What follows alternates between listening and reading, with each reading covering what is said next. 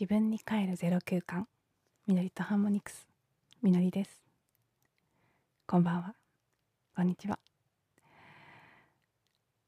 今日はなかなか話したいことが思い浮かばなくて、結構遅い時間の録音になってしまっています。なのでこそこそと話している状態です。そして、やっとまた瞑想したりドルフィンヒーリングをしながら、最近ねドルフィンヒーリングしてると結構テーマが浮かぶということが分かってきて、なんか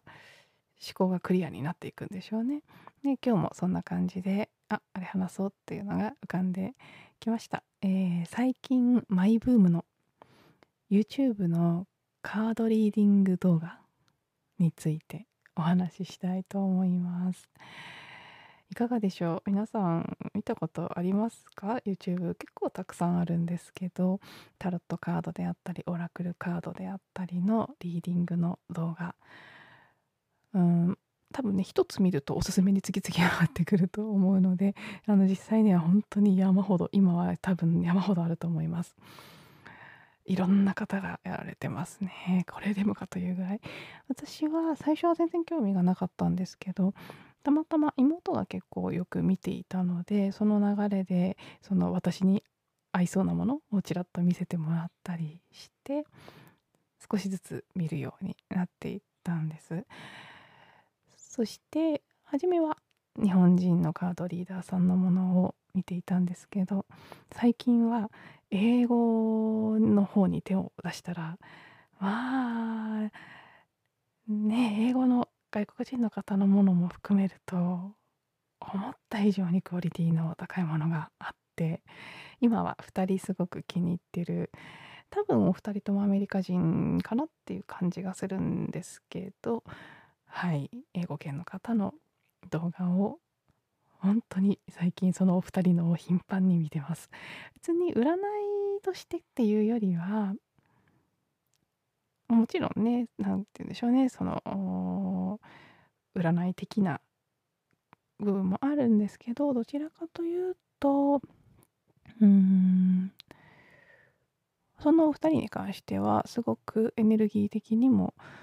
好きですし、その人たちの言葉を聞いていると整うようなところとか、あと一種のアファメーションですね。あれもそのリーディングの結果として聞くことが、自分にとってこうあってほしいと願うことであれば、もう丸信じしてそうなんだと思って、その動画の音声を繰り返し聞けば、それも一つのアファメーションと同じだと思うんです。効果としては潜在意識にそれがインプットされて、だんだん自分ってそうなのかもって思うようになってくるっていう効果もあると思うんですけど、結構そういう目的も含め聞いてますし、あとその英語で最近気に入って聞いてるお二人に関してはかなりヒーリング効果もあって、そのリーディングを聞いていて、もう突然涙がブワーって出てきて、で見終わって、本当に癒されたって思うんですけど、タロットのそのリーディングの中身何言ってたか覚えてないみたいなことが割とよくあるんです。なので、おそらく内容というよりは、何かそこに流れているものに共鳴して、エネルギーに共鳴して、あるいはそのリーダーさんを通して自分自身のスピリットとかガイドとかハイヤーセルフからのメッセージを受け取って、それによって何かね、魂が感動するような体験が起きて癒されていくっていう効果も結構あって、これはね日本人のリーダーさんではまだあんまり起きたことないんですけど、でもこれ何人がとかどの人がすごいとかじゃなくて、完全にその自分自身との相性だと思うので、私がいいと思う方が皆さんにとっていいということでもないので、もしねご興味あれば、そういうすごく共鳴する方を探されると、なんか無料でこんな体験ができるなんてっていうぐらいの効果を享受できる可能性があるんじゃないかなと思います。で、これは私自身の体験ですけど、結構ね面白いですね。時期によって少しずつこの人と共鳴するっていう人が変わってきてるんです。私は最初日本人の方でお一人気に入って見てた人がいて、その後その人急にしっくりこなくなって、次の方、日本人の次気に入ってしばらく見てた方、かなりこう見る動画ドンピシャで自分の、状況とか感じてることにフィットしてとっても気に入って見てたんですけど、またそれもある時ピタッと、あ、もう違うって思って、その後もう少し日本人の方を探そうとしたんですけど、全然ピンとくる方がいなくって、それでならば英語に行こうと思って英語で検索し始めたら、今すごく気に入って見てるお一人をまず見つけて、その方が今ねドンピシャでかなり共鳴してる感じがします。そして、でもね、どうやらその方がお引越しをしたりとか、プライベートでいろいろ今起きてる時期みたいだと体調崩されてたりとか、動画の更新スピードが遅くって、その人のだけだとこう見るものがなくなってきてしまったので、それで探して見つけたもう一人の方を今ね、その2人すごく気に入って参考にしているんですね。でその最後に見つけたもう一人の方はリーディングだけじゃなくって、いろいろ例えば具現化の方法についてとか、いろいろお話の動画も上げられていて、しかも面白いことにめっちゃギャルなんですよ。あ、アメリカにもこういうギャルいるんだって、本当にギャルです。なのでどっかの仮面破れるの音声を聞いてくださった方、ご記憶にあるかと思いますが、私が統一隊で選んでもらった私にぴったりのお洋服が載ってる雑誌っていうのがナッツという姉ギャルの雑誌だったんですね。でそのタロットリーダーさんはもうめちゃナッツに載ってる人みたいなキャラなんです。多分事前にナッツの振りがなければ私はその方の動画を見なかったと思うんですけど、一つのね、私的シャドーワーク的な面も含めて、最近そのナッツの公式 YouTube も結構見てますし、ギャルの方たちのメイクとかファッションとかあり方っていうのを参考にするようになっていたところに、その方がポンって現れたので、なんかそう、カードリーディングの中身だけじゃなくてプレゼンスとかも含めすごい注目していて、いい意味で刺激を受けることが多いんですね。でもね、全然嫌な感じしない方なんですよ。も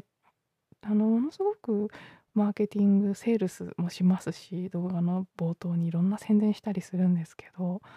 多分その方自身にもうシャドウが全然ないんでしょうね。見てて不快な感じとかざわざわするものが本当になくて、あ、なんか多分ざわざわする時ってやっぱりやってる方の中に迷いとか、何か本当はこう自己一致してない部分とかがあって、私はそれを感じちゃってるだけなのかななんてことも、それを通して気がついたんですけど、なのでそのね、最後の方はすごくこう今いろんな意味でお勉強させてもらってるし、楽しませてもらっている感じです。一番最後のギャルっぽい方がジェムゴッテスっていう方 でその前、今すごく気に入ってる方ね、D さんっていう方なんですけど、ちょっと、タロットカードリーディングのチャンネルの名前をはっきり覚えていないので今ご紹介できませんけど、なんだっけな、お名前じゃないのでね、ご自身のお名前とかじゃなくてチャンネル名として割とちょっと長いタイトルがついてるので忘れてしまいました。日本人の方はね、スタータロットリーディングのエリコさんっていう方と、その前はエルーサさんっていう方のチャンネルを見てました。なのでね、そうやって変遷していくことも含めて面白いなって、そしてその変化と自分自身の変化っていうのはやっぱりすごく関係してるような気がして、もちろんね、誰が上とか下とかっていうことではないんですけど、なんとなく感覚として私の意識が拡大してバイブレーションが上がっていけばいくほどしっくりくる人のその相手も変わる。これ全然ね、言い悪いっていうことじゃなくて、でもその人がその時いる段階っていうのはあるんですね。で、自分に合った段階のところにいる人のものに共鳴するっていうことだと思うので、そういう意味では私は結構速いスピードで今変化していっているのかななんていうことも、このね1年やそこら1年経ってないぐらいの間で4人どんどん変化していっているので、そういう指標としても面白いなと感じています。そして昨日その今一番気に入って見てる D さんねが私が見たカードリーディングの動画の私が選んだ選択肢の中でメッセージとして話されてたことがなるほどなと思ったので、それをちょっとご紹介するとどうでしょう皆さん、やっぱり私も昔っていうかその見始める前そうでしたけど、そういう YouTube とかで出てるリーディングカードリーディングって当たると思います？日本人の方は3択で出されてる方多いですね。でたかが3択でってそんな、ね、何万人とか見てる中で3択でその中で当たったからって結局何万人のが3分の1はみんなそれなんでしょとか思っちゃいますよね。それ当てになるのとか。海外の方はね結構4択5択6択って割とていうか私が好んで見てる方がもともと私3択だと物足りなかったので4択以上の人が好きで、それで今そのジェームさんと D さんを見つけたんですけど、ジェームさん D さんは割と選択肢がいつも多い方なので、とはいえ4択か5択か6択かですね、せいぜい何十万人とか見てるんです。英語になるとやっぱり視聴者一気に増えるのでね、何十万人っていう人が見てる中の5択とかって言われてもなんか信じていいのかどうかやや微妙な気分にもなるじゃないですか。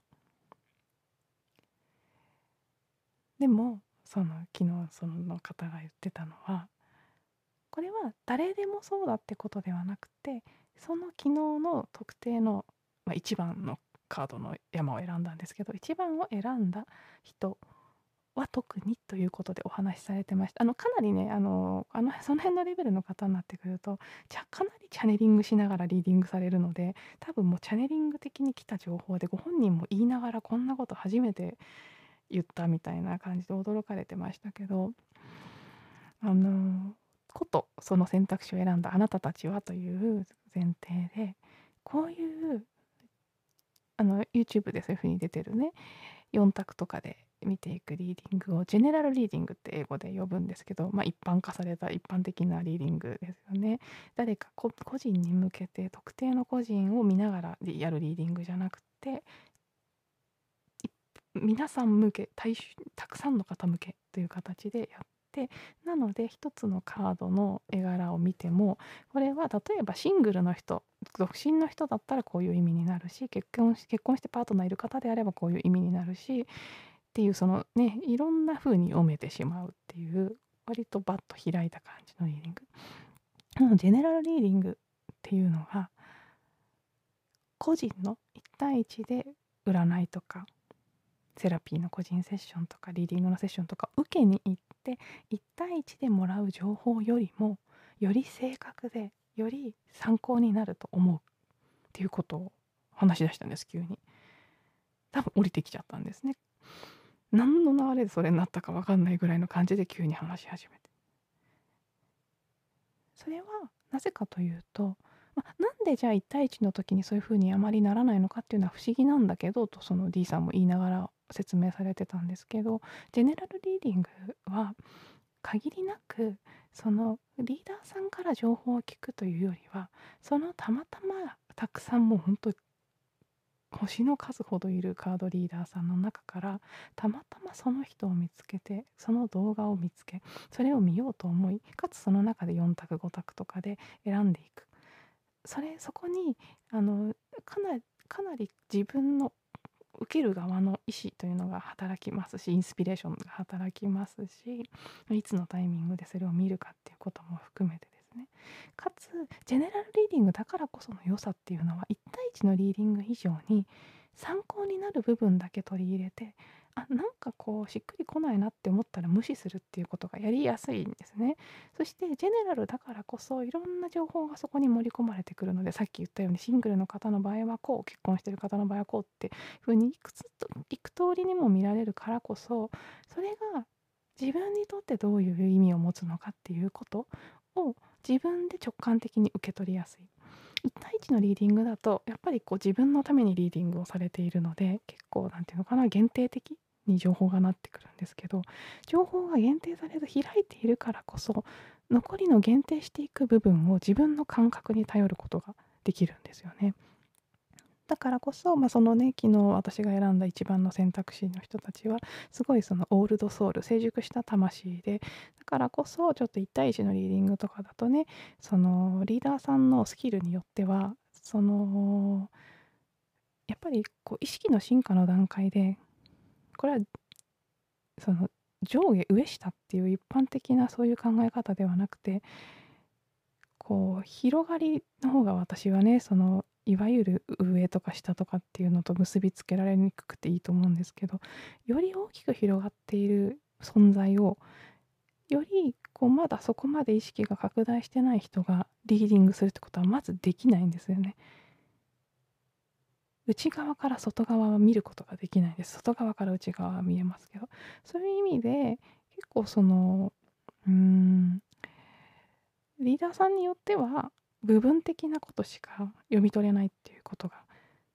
あるんですね。1対1のリーディングだとそういうことは結構起きるんです。でかつ1対1のリーディングであるとよりなんて言うんでしょうね、投影、いわゆる投影も起きやすい。その読んでる方自身の自分の内側のテーマっていうのが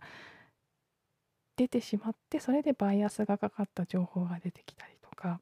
あるいはその遠慮とかね、なんか本当は見えてるんだけど遠慮して言えないみたいなことも1対1だと起きやすいですし、逆に喜ばせようみたいなそういうのも起きやすい。先入観とかも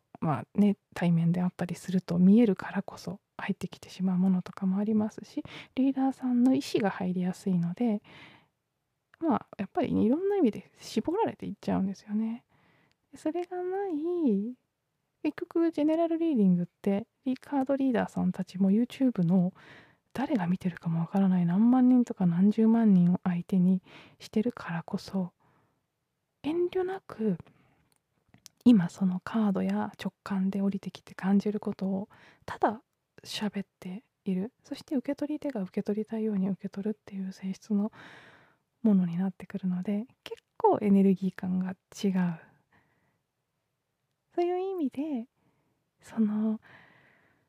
最初思ったようなね、何万人何十万人が見てて3択とか4択なんて当てになるのって思いがちだと思うんですけど、だからこそ当てになるっていう部分があるんだっていうことを、私自身も最近こうやってね気に入って見るようになって実感してますし、それを昨日 D さんが言語化されていて、急にそんな情報を下ろし始めて、あ、やっぱりそうだよなってすごく私は思ったんです。もともと私は個人セッションであったとしてもですよ、私も先生術とか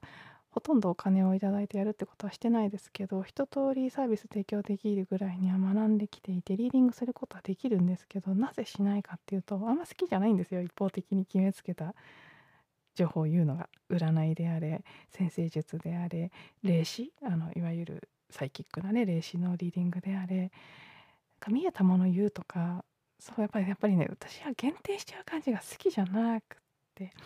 で先生術を学んでいた時も、それは私に教えてくれた先生も同じ考え方だったからよかったんですけど、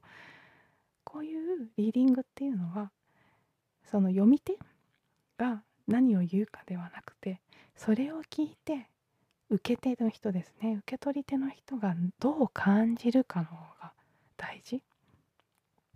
そこが大事だからって言って、なので私に教えてくれた先生はあえてリーディングと言わずにコーチングという名前をつけて、その先生術を教えてらしたんですね。でそこが私は好きで学んでいたんですけど、私がなぜそうコーチングをやってるかっていうのも同じですね。セラピーのリーディングのセッションはあんまり好きじゃなくて、本当答えは本人の中にあるっていうことをすごく大事にしているし、それを引き出すことの方がはるかにこっちが何をね見えたからってきっかけとしては言いますよ。でもやっぱりそれを聞いてどう感じましたかって必ず聞くようにしていて、そこに答えがあると思ってるんです。なので昨日 D さんがおっしゃったジェネラルリーディングの方があなたたちみたいな人にとってはより参考になると思うって言ったのもある意味同じことだと思うんですよね。でそのジェネラルリーディングでたまたま見つけたリーダーさんのたまたまその時そのタイミングでおすすめとかに上がってきてピンときて開こうと思った動画のたまたま選んだ選択肢から来るメッセージっていうのは明らかに自分自身のどこかのタイミングでハイヤーセルフとかスピリットとかガイドとかその工事の存在たちに投げた問いへの答えが抽象的なサインであるとか情報としてメッセージとして返ってくる。そしてそれを聞いて自分が何かピンとくるところがあって受け取ったことっていうのが自分にとっての答えなんですよね。なのでもちろんどんなに好きなリーダーさんであってもどの動画でもしっくりくるわけではなくてすごくしっくりくるものとそこまででもないものっていうのはあるんですね。私の傾向はその5択とか4択とかの中でかなりはっきりこれだって分かる瞬間がある。そういう時はだいたい内容もドンピシャですね。でなんかどれかよく分かんないけどとりあえずなんか今見たいから見ようっていう感じで無理やり選んでみたやつとかはってなる時もあります。あそこはね私が結構直感派のタイプ直感の強いタイプの人間嗅覚が強いのでね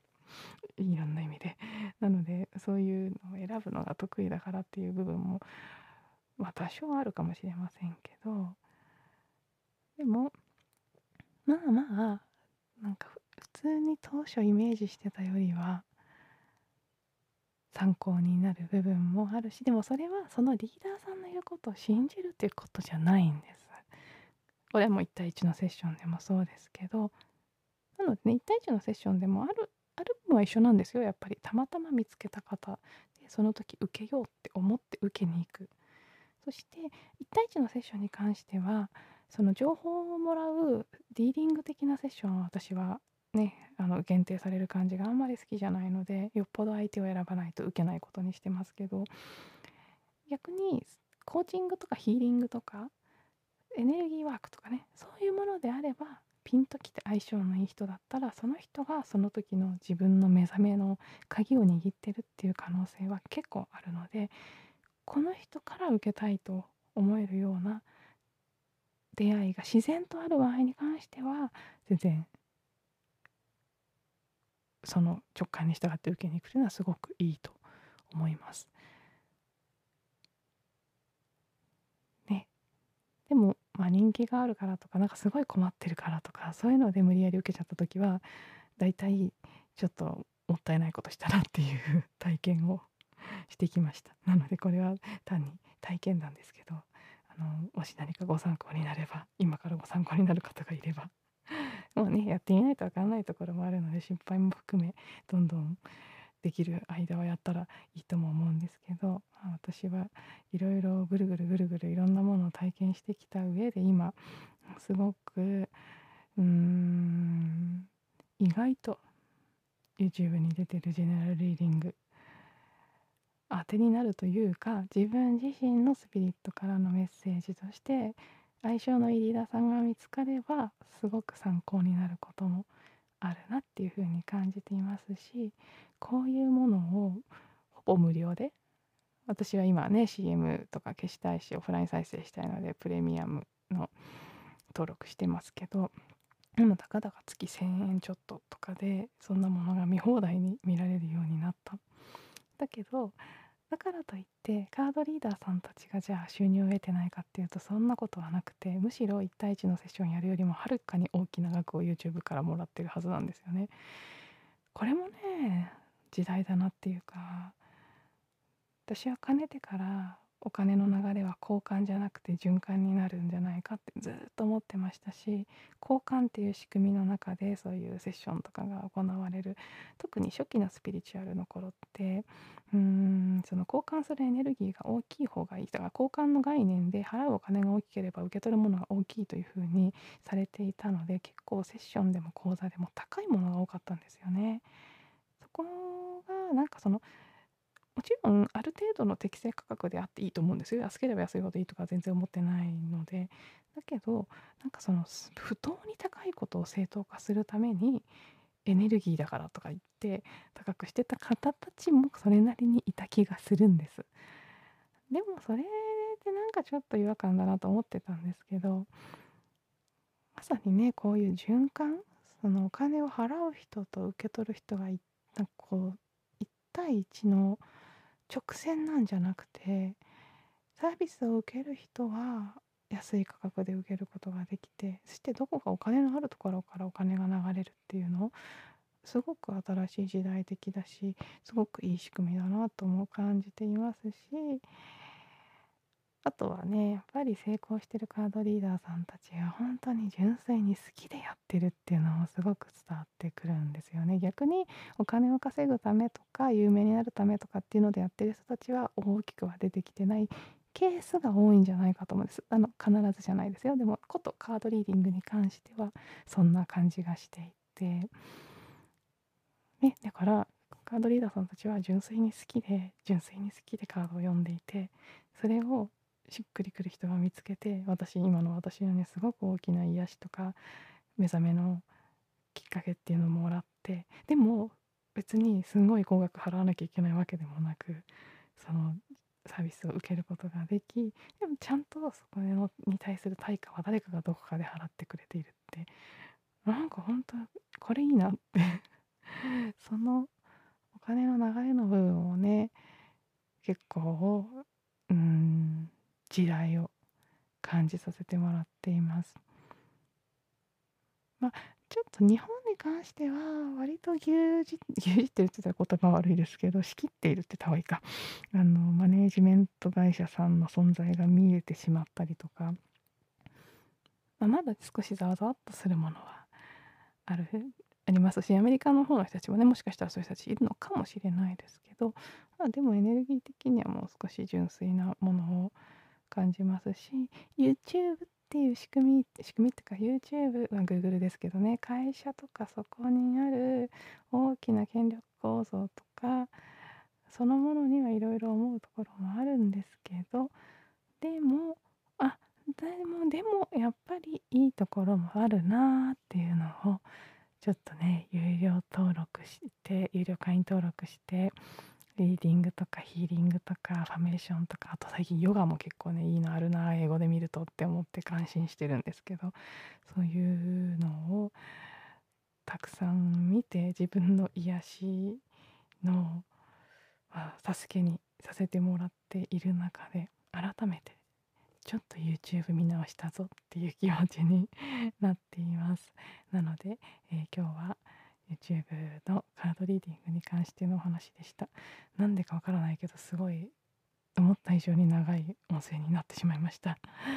はい、最後まで聞いていただいてありがとうございます。また次のエピソードでお会いしましょう。